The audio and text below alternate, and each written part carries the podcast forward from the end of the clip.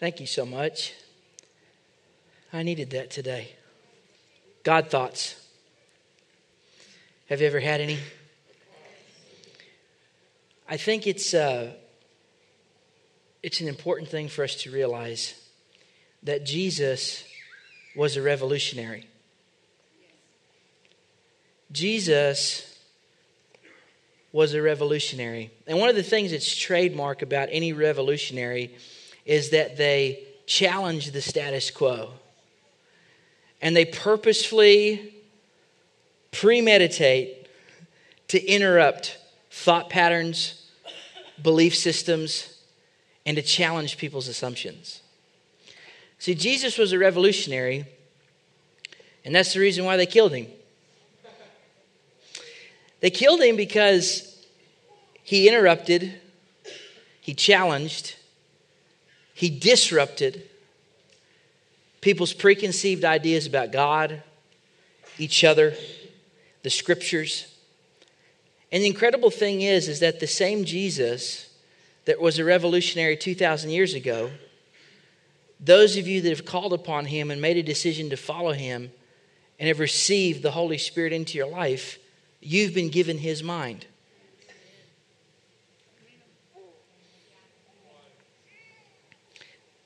You've been given the mind of a revolutionary. You haven't been given the mind of a peacekeeper. You've been given the mind of a peacemaker. And those are two different things.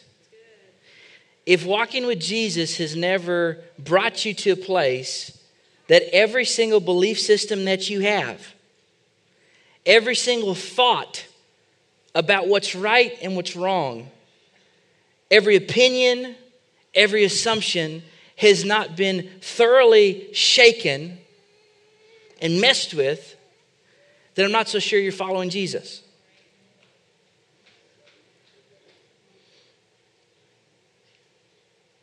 God thoughts. I want to start a conversation that we'll go over the next couple weeks about what it means in regards to us as believers, those of us that have called upon the name of Jesus, what it means to have access to the mind of Christ. When you think about the mind that imagined the entire universe, when you think about the mind that has been with the Father since the very beginning, when you think about the mind that was able to rationalize that Lazarus had been dead for X amount of days, but that he was able to do something about it, a mind that looks at impossible situations and says, I can do something about that, a mind that looks at people that have just crucified him and nailed him to a cross and says, Father, forgive them, they know not what they're doing. A mind that has seen every heavenly mystery. A mind that has been there and seen firsthand men and angels formed from an up-close and personal experience. The mind through which all things have been created and all things are being upheld by the word of his power. That mind is on the inside of you. And I don't think we think about it enough. To be honest with you, I believe that the most undervalued, untapped resource in the life of the believer is the mind of Christ. I believe that Jesus wants to radically transform our realities, but he has to go through the door of our perceptions. I believe that Jesus wants to supernaturally invade every area of our life. And the residue of heaven is what he wills to mark us with. But I believe that he wants to do that through the doorway of our perceptions. I believe that we've actually been redesigned. How many of you have made a decision to follow Jesus and asked him into your life? The scripture says you've been born again. You're a new kind of creature. You're a new type of humanity. To get really technical, you're the most truthful form of a human being in the entire planet. You're more in line with Eden's design than anybody else on the planet whenever you make a decision to follow Jesus. And the scripture tells us in 1 Corinthians chapter 2 that those of us that have called upon the name of Christ, we have been given his very mind. Talk about thinking through a problem if you had the ability to access the mind of Christ. Talk about working on your marriage if you had the ability to legitimately think like Jesus in regards to your spouse. Talk about looking at your financial situation and being able to access the mind of God and his wisdom on what you should do in that particular area. Imagine that your work relationships and your coworkers and your friends, imagine everything that you touch has the ability to be processed through God's reasoning system. Can you imagine it? The reason it's important to imagine it is because imagining it is the first step to acknowledging it.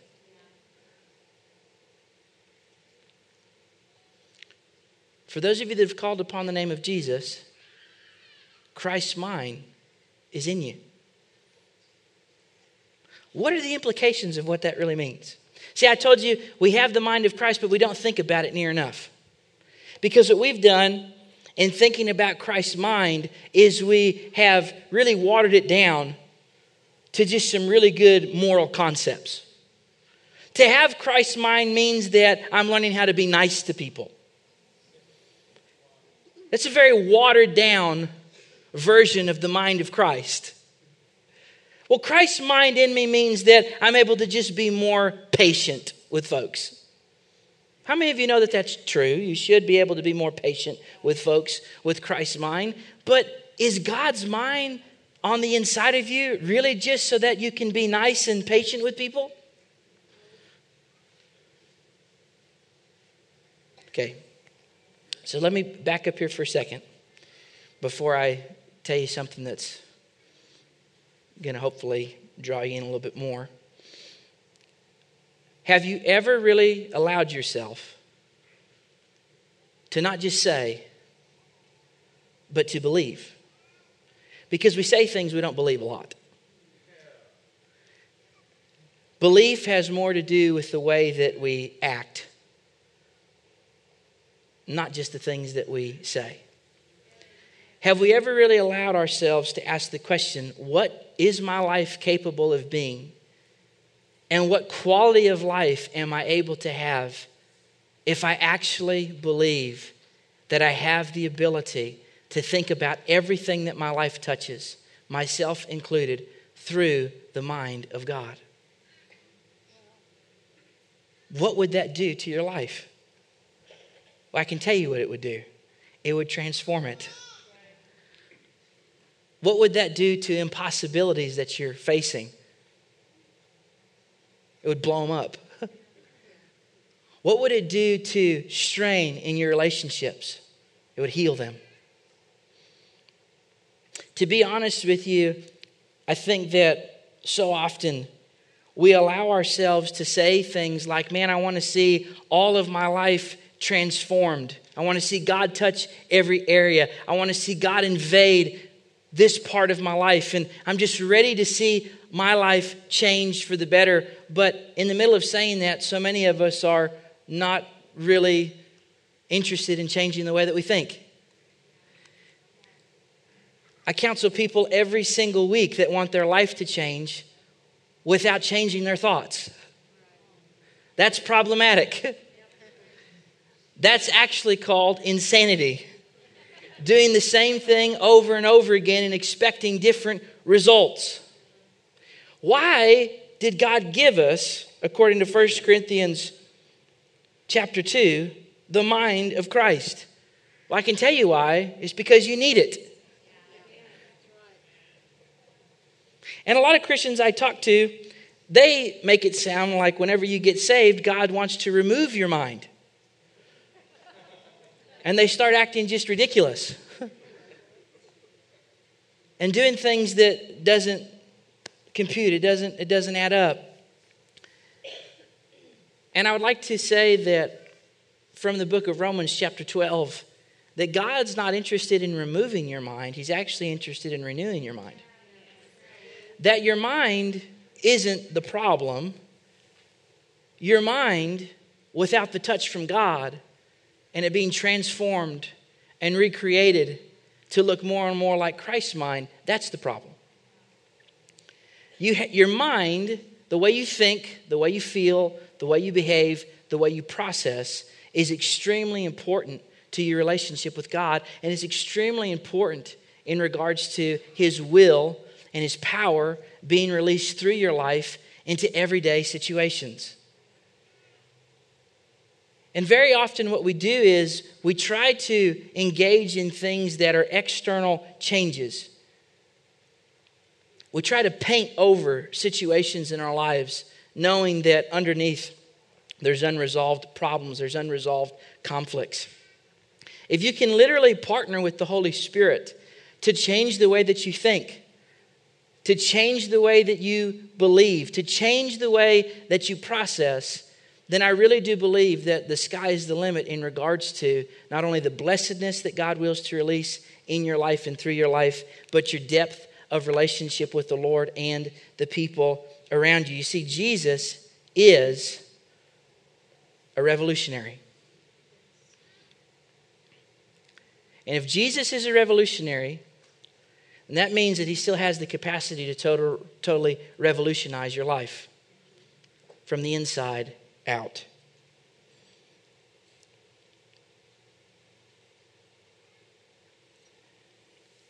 Have you ever been in a relationship that you felt like you were contributing something that mattered? You know, I enjoy the relationships that I have in my life that I feel my gift and the way that God's designed me actually being exercised and useful in. I love being able to give the parts of who I am that are uniquely designed by God and use those in relationships with people to help bring about God's will and God's work in that situation in their life. I love being in relationship with folks that I feel like I'm being helpful. I like relationships where I feel like I'm not being a burden, I'm actually being a blessing. I like relationships that I'm connected with and people say, I've never thought of it that way. The way you broke down that problem for me, the way you gave me that perspective, that's really opened me up to a new way of thinking. I love those kinds of relationships because it's beneficial mutually. I get to give away talent that I have and ability that God's given me. And the people that I'm connected with, they get to receive a wisdom that they wouldn't have had before I spoke with them. Anybody have any relationships like that in their life? A few of you? Praise God. Get in a life group if you don't. You know that we were designed in God's image. According to His likeness is what the book of Genesis tells us. And there's little things about us that have the ability to point us to God. And I know that this goes without saying, especially in a good Wednesday night crowd like tonight. But the whole point of this thing in regards to walking with Christ isn't about behavior modification or rule keeping. It's about relationship. And the more that we grow in relationship with God, you can believe that our behaviors and our rule keeping will change. It's a natural byproduct of walking with Jesus. But you know, I really think that the same way that we come alive whenever we're connected to people that are drawing the gifts out of us that God's placed on the inside of us. See, those relationships in which you feel like you're contributing something and you're helping another person, those are the relationships that remind you and connect you to your purpose. And to live purposeful is a blessing from God. Most people that I talk with that are depressed, that are confused, that are disengaged from life, it's because they don't feel purposeful. They feel insignificant.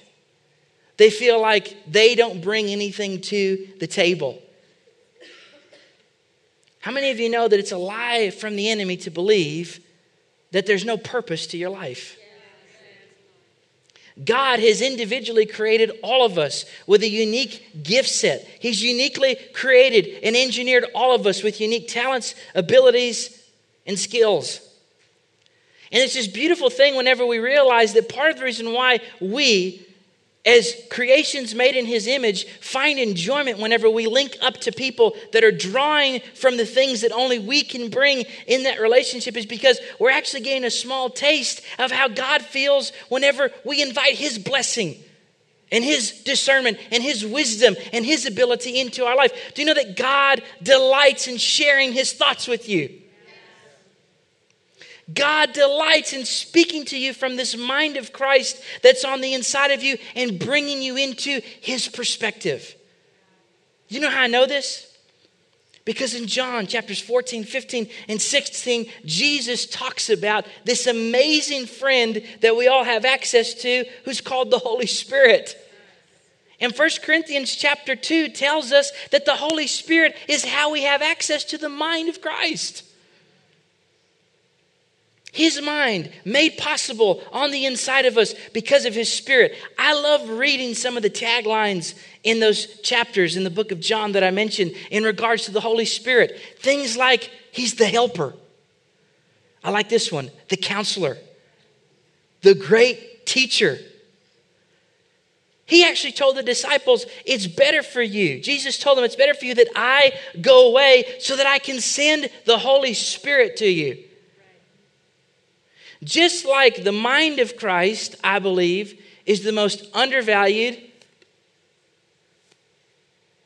underexercised resource in a Christian's life, I believe that the Holy Spirit is the most ignored, excluded member of the Trinity. Because we have all these thoughts and beliefs whenever people say things like Holy Spirit. People have more baggage in reference to the Holy Spirit than they ever have about God or Jesus. Because what they've seen sometimes is Christians who didn't get the memo about their mind being renewed, not removed, showcase what was the Holy Spirit, and what it really was a counterfeit. The primary role of the Holy Spirit is not to scare you, spook you, or even entertain you. The primary role of the Holy Spirit is to lead and guide you into all truth. Can I get a witness that there's nothing more truthful than what God thinks about any situation? The Holy Spirit, I am going to talk spiritual tonight, so you're going to have to pay attention. The Holy Spirit is this ally, is this friend, is this counselor, is this teacher that we all need to be learning how to engage in such a way that our relationship with him is deepening. Because the Holy Spirit is the one that Jesus has left us to lead us and guide us into all truth. And it's by means of the Holy Spirit, once again, in 1 Corinthians chapter 2, that we have the mind of Christ. Now, let me tell you why most of the time we're not accessing the mind of Christ. It's because we're more consumed with our thoughts than God's thoughts. And the reason I know this is because all of us, this time in history more than any other time, I believe, is plagued with a sickness called anxiety. Everybody is nervous. Everybody is anxious. And everybody I talk to is fearful. Always, all the time. We're fearful because the news tells us that the terrorist threat is level orange, and we're fearful because they might run out of that pizza that we like at the buffet. We have illegitimate fears on both ends of the spectrum. Some legitimate fears. We constantly have stimulus. We have things that are informing our thought life that do not rest, do not be silent, that tell us how bad everything is in the world. Was reading a statistic one time, and it said that people in 21st century living, and that's in case you're new to the party, that's us right now, are exposed to more bad news in one day than a person 150 years ago was exposed to in their entire life. That's why we're nervous. That's why we're anxious. That's why we're fearful. Do you know that God's not given us a spirit of fear in accordance with 1 Timothy, all right? 1 Timothy, did I get it right? Okay, for you Bible scholars, I'm not one, just in case you know. We have one on staff. His name's Pastor Jacob. I don't need to be that, so I do my own thing. Okay? I'll do that my part, okay? So you guys will help me. I need help with memorizing the Bible. I do the, if you want to be really, I'll tell you the real truth. The reason why I preach the way I do is because I've accessed the mind of Christ. And you know, Jesus never quoted chapter or verse. He always just said, it is written. So the reason I do that is because I figured out how to preach from Christ's mind. I'm not saying anything about anybody that quotes chapter and verse. I'm just telling you about me. Philippians, another letter of Paul, chapter 4, verse 8. This is actually at the tail end, and you know this one. This is where Paul says, in a few verses before verse 8, he says, be anxious for nothing, but in all things, make your supplications, your requests known to God. Tell God what's bothering you, but be thankful. It says this, and the peace of God will guard your hearts and your minds. And he goes on in the closing to say this, finally. He's done preaching. Finally, he says, brothers and sisters, whatever is true, whatever is honorable, whatever is just, whatever is pure, whatever is lovely, whatever is commendable. Do you see how none of this fits what CNN plays? Yeah. Or Fox. Right. If there is any excellence, I'm an equal opportunist, just so you know. Okay?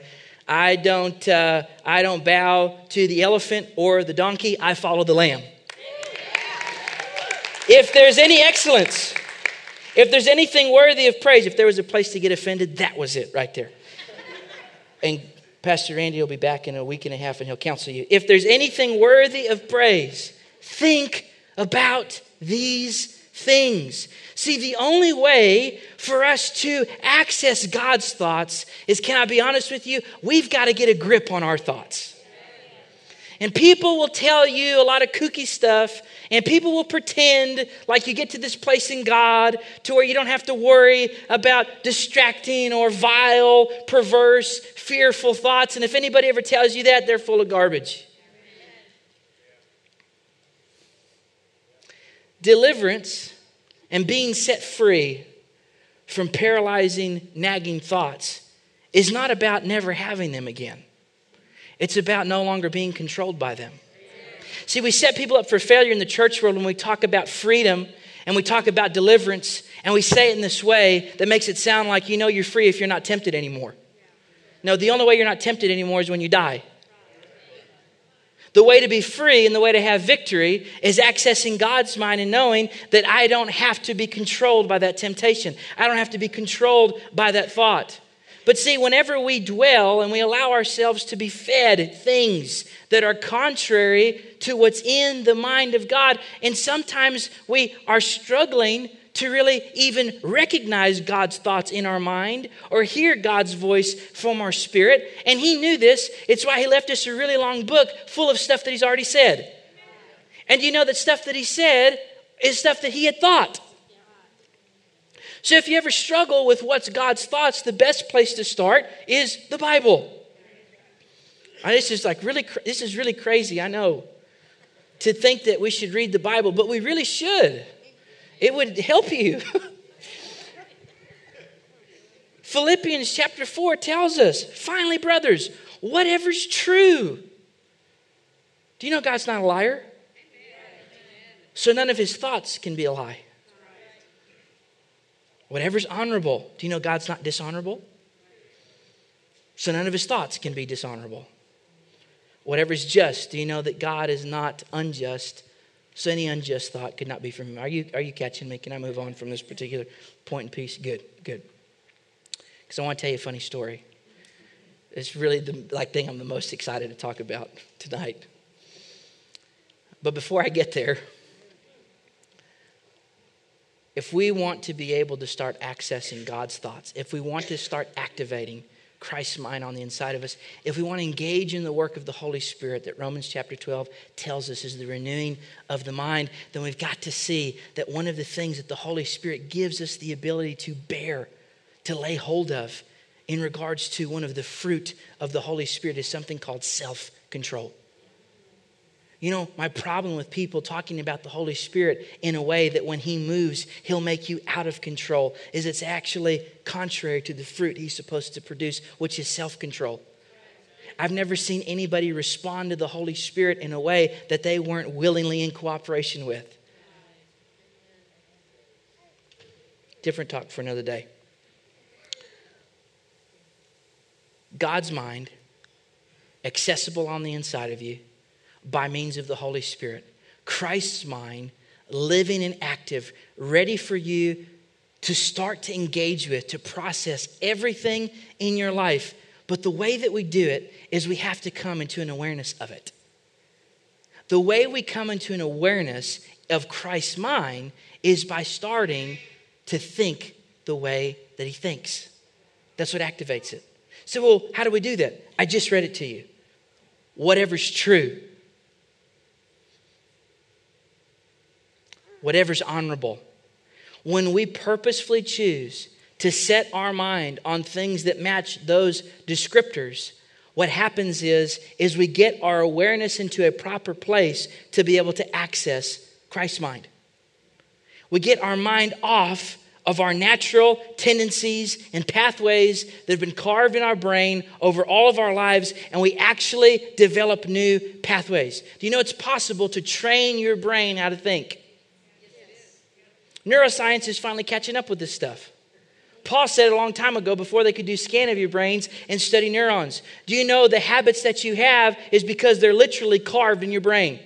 You know you default to worry because neurons have fired for X amount of years in such a fashion and order that the default for you is worry. Do you know that when Romans 12 says that you actually have the ability to have your mind renewed, what's actually happening is whenever you make a decision to do what the scriptures are saying, what the Holy Spirit's leading you to do, and you make a decision to mix your will with God's word, something entirely new is actually carved into your brain.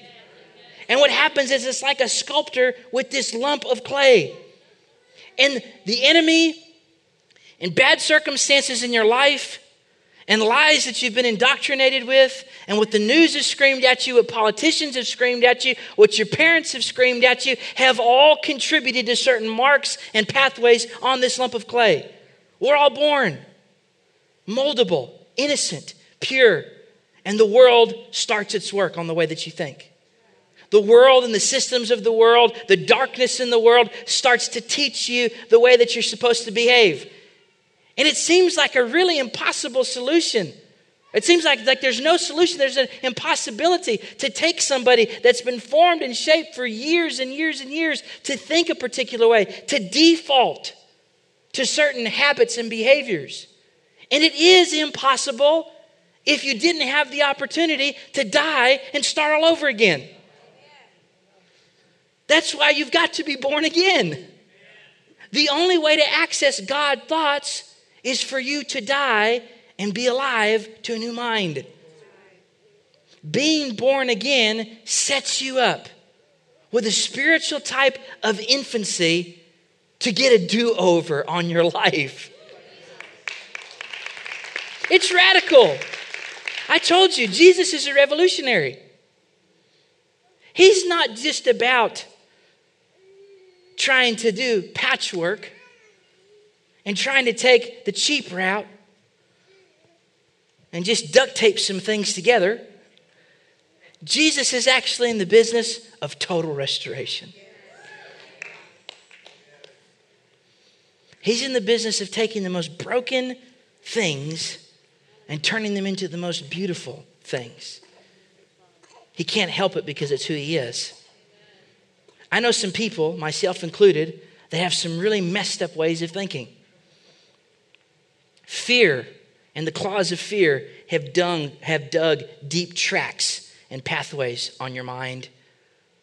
So much so that I was listening to a minister talk along this line not too long ago, and he brought up a point that I thought was just fascinating. He said some of these pathways have been dug so deep onto people's minds that they default to things like whenever your spouse goes out of town and they say they're going to be home at 5 o'clock, but they really don't make it home until 9 o'clock. In that 4-hour window, people with deep tracts of fear in their mind, the only thing they can think about is their loved one in a ditch. It's been a wreck. They work themselves up into this ridiculous frenzy. And I love what the minister said. He said, what if it was actually possible to no longer default to the negative, but to default to the positive? What if you were able to actually train yourself to think, well, the reason that my loved one's 4 hours late is because they're actually stopping to buy me a really big gift.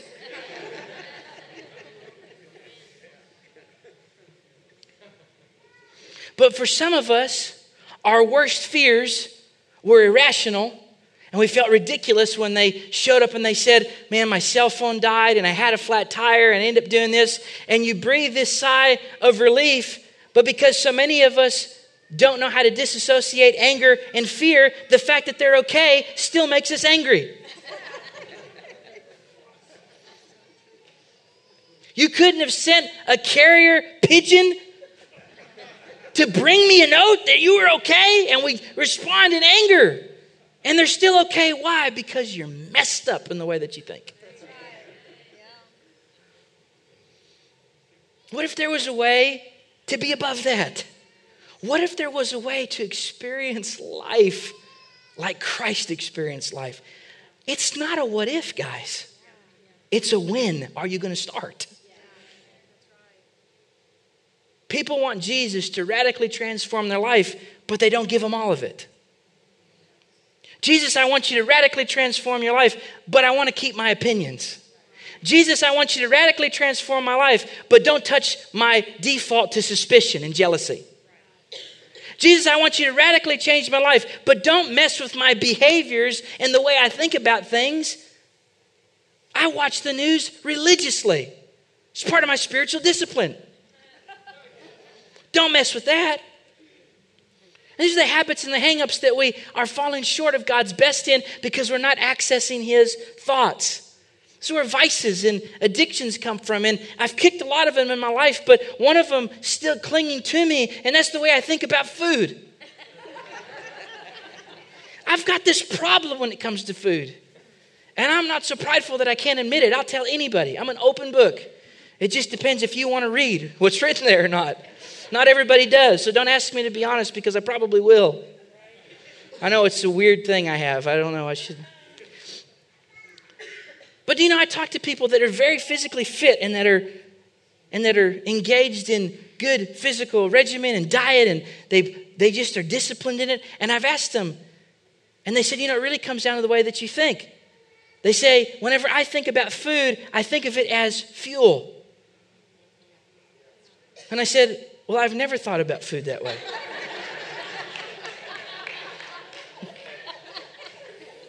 I've thought about caffeine that way, but I haven't thought about food that way. I say, so I've talked to these people. And I've said, so you really just think about what's the best and right source of food, fuel to put into your body. I said, doesn't it make you happy? They say, no. So at that point in time, I begin to pray in the Spirit because I'm concerned for them. There's got to be some type of deep emotional trauma from their childhood that's making them not experience the happiness that food brings. See, food for me is a problem because it's so much more than that. Food's a problem because I think about it a particular way. Food isn't just food. Food is fellowship. Food is community. Food is family. Life's too short to eat bad food. And you don't know if you might die tomorrow, so eat as much of it as you can today.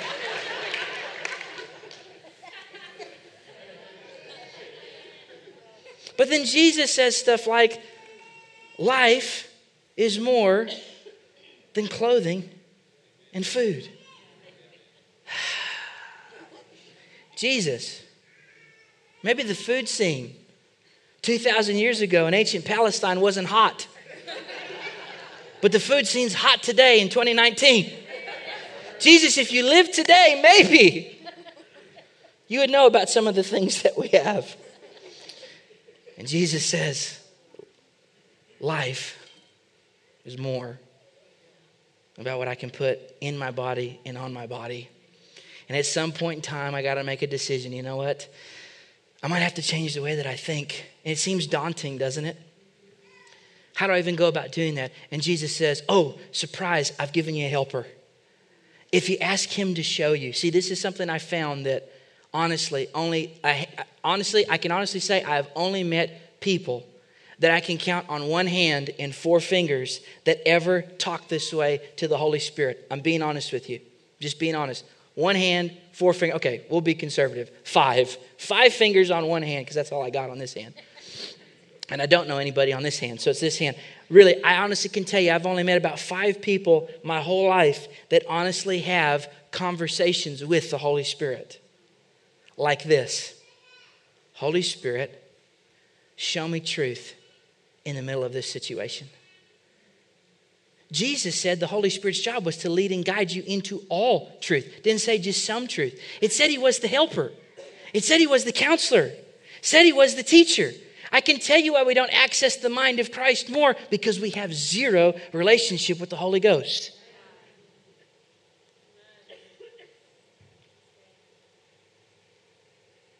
We want the wave of a wand instead of a partner to walk us down a path. Changing the way you think.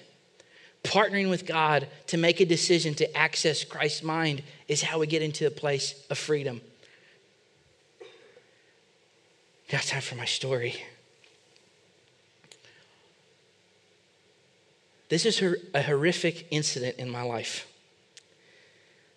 So, for me to bring this up in front of everybody is causing me a little bit of anxiety because I'm going to relive it, all of it, all of it. Last Jubilee, on the day of the women's conference, my wife made a decision to leave all the children with me so that she could go.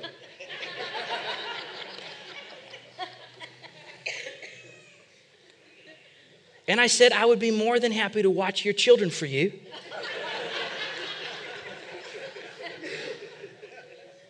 This morning, so that you can be able to go. Some of you caught it. So I've heard Pastor Dwayne talk about this before. And I actually heard him first say this before I had any kids. And I laughed like an idiot. Whenever he said this, I said, oh, that's so funny, Pastor Dwayne, you're so funny. And he talked about how anytime that his wife, Miss Sue, would leave, that his kids would have the most insane, demonic bowel movements that a child's ever had. And I laughed like you're laughing. What you sow, you reap. I laughed in the seat when he talked about this. I said, oh, it's so funny. And then last year at the women's conference, something happened, something horrific. And I don't know if maybe I laughed too hard when he first told the story, but multiple children, and I have a herd of children. I don't have a normal amount of children. I have so many, it's a herd of children now. All right, it's a herd. You should see us at the Chinese buffet. It's like the wildebeest migrating to the... It's beautiful. It's beautiful. And that part of me that sometimes still has that poverty mentality raised up is like, we're really going to put a hurting on them at the buffet, you know. Anyway, but stop thinking that way too. It's part of the problem. You're not going to hurt them. They have more food and money than you do. So here's the thing. So what happens is, and like I said, maybe I've really got to ask the Holy Spirit to show me some truth here. But my children, multiple children, just didn't want it to come out of one end, but two ends. And that's when I really was worried about a demonic situation. Because I had never watched it fully, but I had seen little clips of The Exorcist before, and I got worried. Because they were thrown this way, and it was multiple. And you know, they don't make diapers to withstand this kind of force. I would really like to leverage some of Never mind, I'm not going to make that joke. I already said the donkey and lamb thing. I can't make another political joke tonight. So here's the... They don't make it to withstand this kind of force. And you see, when kids are little and they're small and they don't communicate well yet, they can't tell you that it's coming. You know what I'm saying? You just look at them and the next thing you know, it's there. All right? It's like the thief in the night analogy kind of thing. It's just there. All right? It's there. And of course it's happening in the only room upstairs where there's carpet. And I'm powerless. I can't do anything about this. Now, let me tell you what my default is in that situation. My default in that situation always is to inwardly think, why in the world did I have this many children? My default on the inside to say is, why in the world did I agree to watch Serena's children? My default on the inside is to feel sorry for myself. Because I don't know what to do when those kinds of things are happening. My instant thought is, I've got to go buy bleach. But then I remember somewhere along my life, a wise female told me that you don't put bleach on carpet. I don't know who it was. It was my mom, my wife. You know, one of those wise females in our lives that make sure that males survive. And I'm thinking, I've got to dump bleach on the kids. I just need to bleach everything. Because that's what I know will kill this pestilence. And then I remember, anytime I've experienced this, I remember laughing at Pastor Dwayne's story. And then I'm thinking now to myself, is there some kind of specific demonic spirit that's assigned to whoever pastors this campus? Because if that's the case, we need to get the intercessors together. And we need to pray to break this thing that's making whoever pastors this campus kids do this. This is not good. It was bad. The only thing good about it is it got me out of serving in the nursery that morning because I couldn't leave the house. So it was a legitimate thing. I remember texting. I know I signed up to serve at Jubilee and the kids, but we got a crisis here. I need prayer. Actually, stop the women's conference. I need the worship team at my house. The speaker, just bring them all. We need to get this thing going. And in the middle of this, I have this, I feel it on the inside of me to start complaining. Anybody else complain when things aren't going the way you want them to go? Okay, there's about 15 honest people here. That's good. I expect a really awesome response at the altar call because everybody else needs to get saved. But I have this default whenever I'm inconvenienced to gripe. I have this default in my brain that whenever I'm experiencing something like that to say, why isn't their mother here to take care of this? Because I don't know what to do. And in that moment, something happened. It must have been just the fact that it was the anointed week of Jubilee. I don't know what it was. But I had something else rise up on the inside of me. And it was something that I would never, ever say in a time like this. I would preach it in a climate-controlled room or tell somebody in my office that was coming to complain about their kids to me, that I was counseling, I would say something spiritual like, well, brother, sister, children are a heritage from the Lord, and blessed is the man whose quiver is full of them. That's what I would say in a controlled environment, in an environment where all the things are going the right way, and it's your problem, not mine. But now it was my problem, and it was a nasty one. So as I'm now worried about the carpet, as I'm now worried about what if they don't stop, and there's multiple of them, as I'm thinking about leaving and just going to Burger King and calling it a day, they can't get out of the house, they can't drive, mom will be home, she will find this. I have this thing, and you say, how could you eat Burger King anytime like that? I told you I have a problem with food, okay? So I'm going to my comfort, okay? So in the moment, I had something else rise up on the inside of me, and it was this verse. Crazy, huh?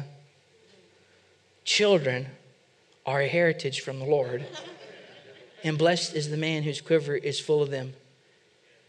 This thing rose up in my heart. And in that moment, I made a decision not to just let it be a thought, but to do what we're supposed to do with God's thoughts and materialize it.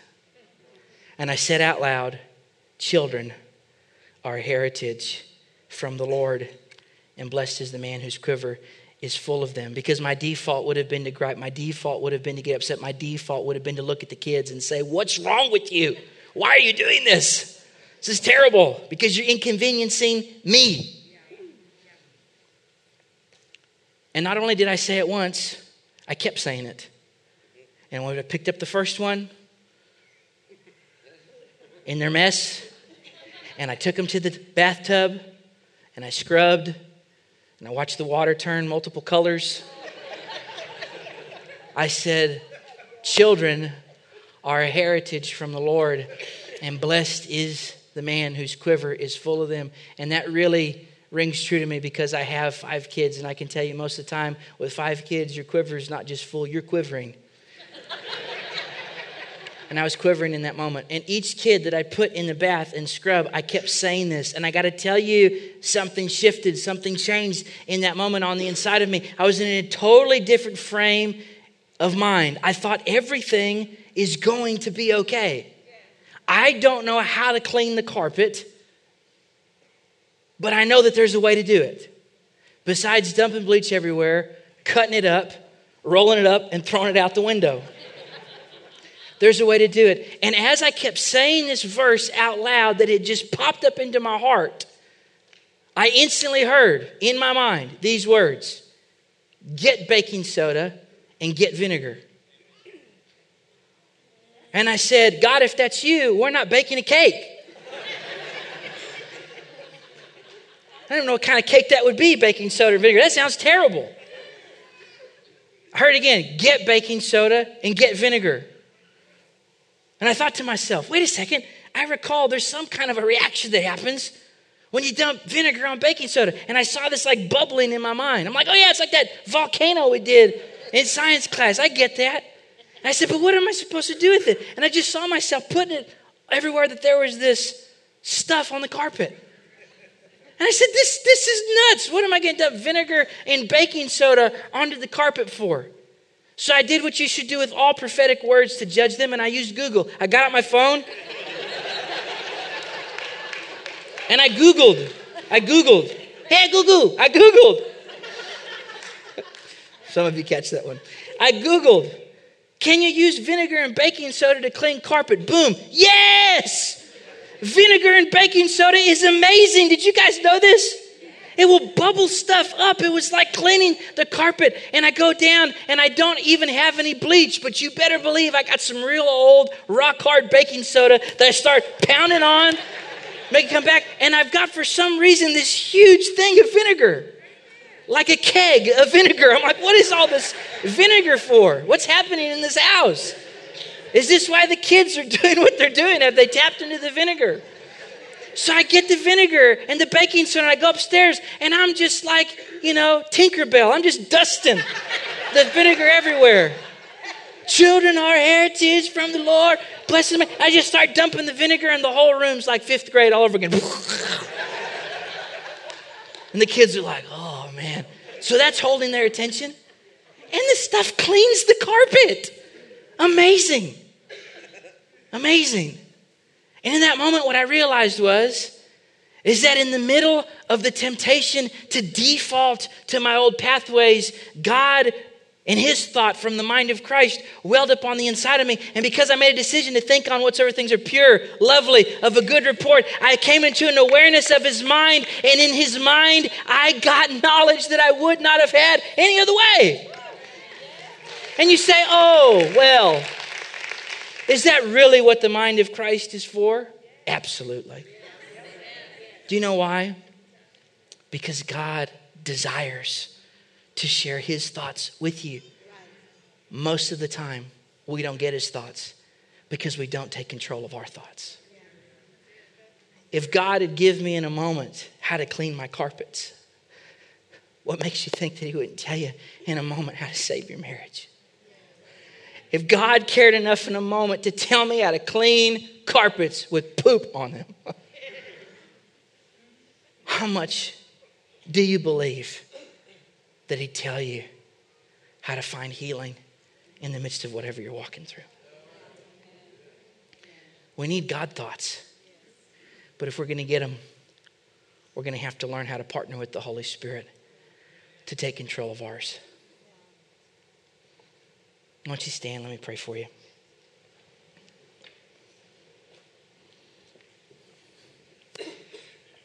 The ministry teams would come. I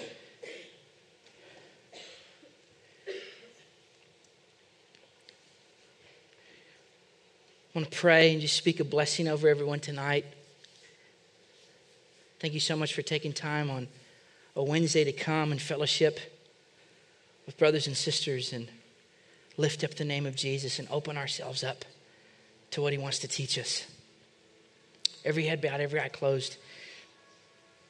And just put your hand on your heart with me tonight. I'm going to pray, and then I'm going to allow you to come and receive ministry at the altar as you feel led. And if you're here tonight and you're believing for a miracle, if you're believing for an impossibility to become a possibility, if you're here tonight and you're ready to take a next step in your walk with the Lord and maybe ask for the baptism of the Holy Spirit, or for some of you, take a first step and give your life to Christ, whatever your need might be tonight, we've got amazing people gifted and anointed by God at these altars to minister to you, to flow in the gifts that God's placed on the inside of them and add value to your life. I invite you to come, whatever your need is, after we pray. Father, we're so grateful to you that from the smallest thing to the biggest thing, you've given us access to your mind. I pray, Lord, that by means of the Holy Spirit, who's the great teacher, you would show us how to partner with you to control our thoughts so that we might be more aware of yours. I pray over these next couple of weeks as we delve into this topic more, that the Holy Spirit would lead and guide us into all truth, and that people in small ways and big ways would step into greater awareness of your mind, and that renewing process would be expedited, and that we would access the wisdom of heaven for every area of our life. I bless every family here. And I thank you, Lord, for keeping us in the unity of the Spirit and in the bond of peace, all because of the Prince of Peace, whose name is Jesus the Christ. It's in his name that we pray.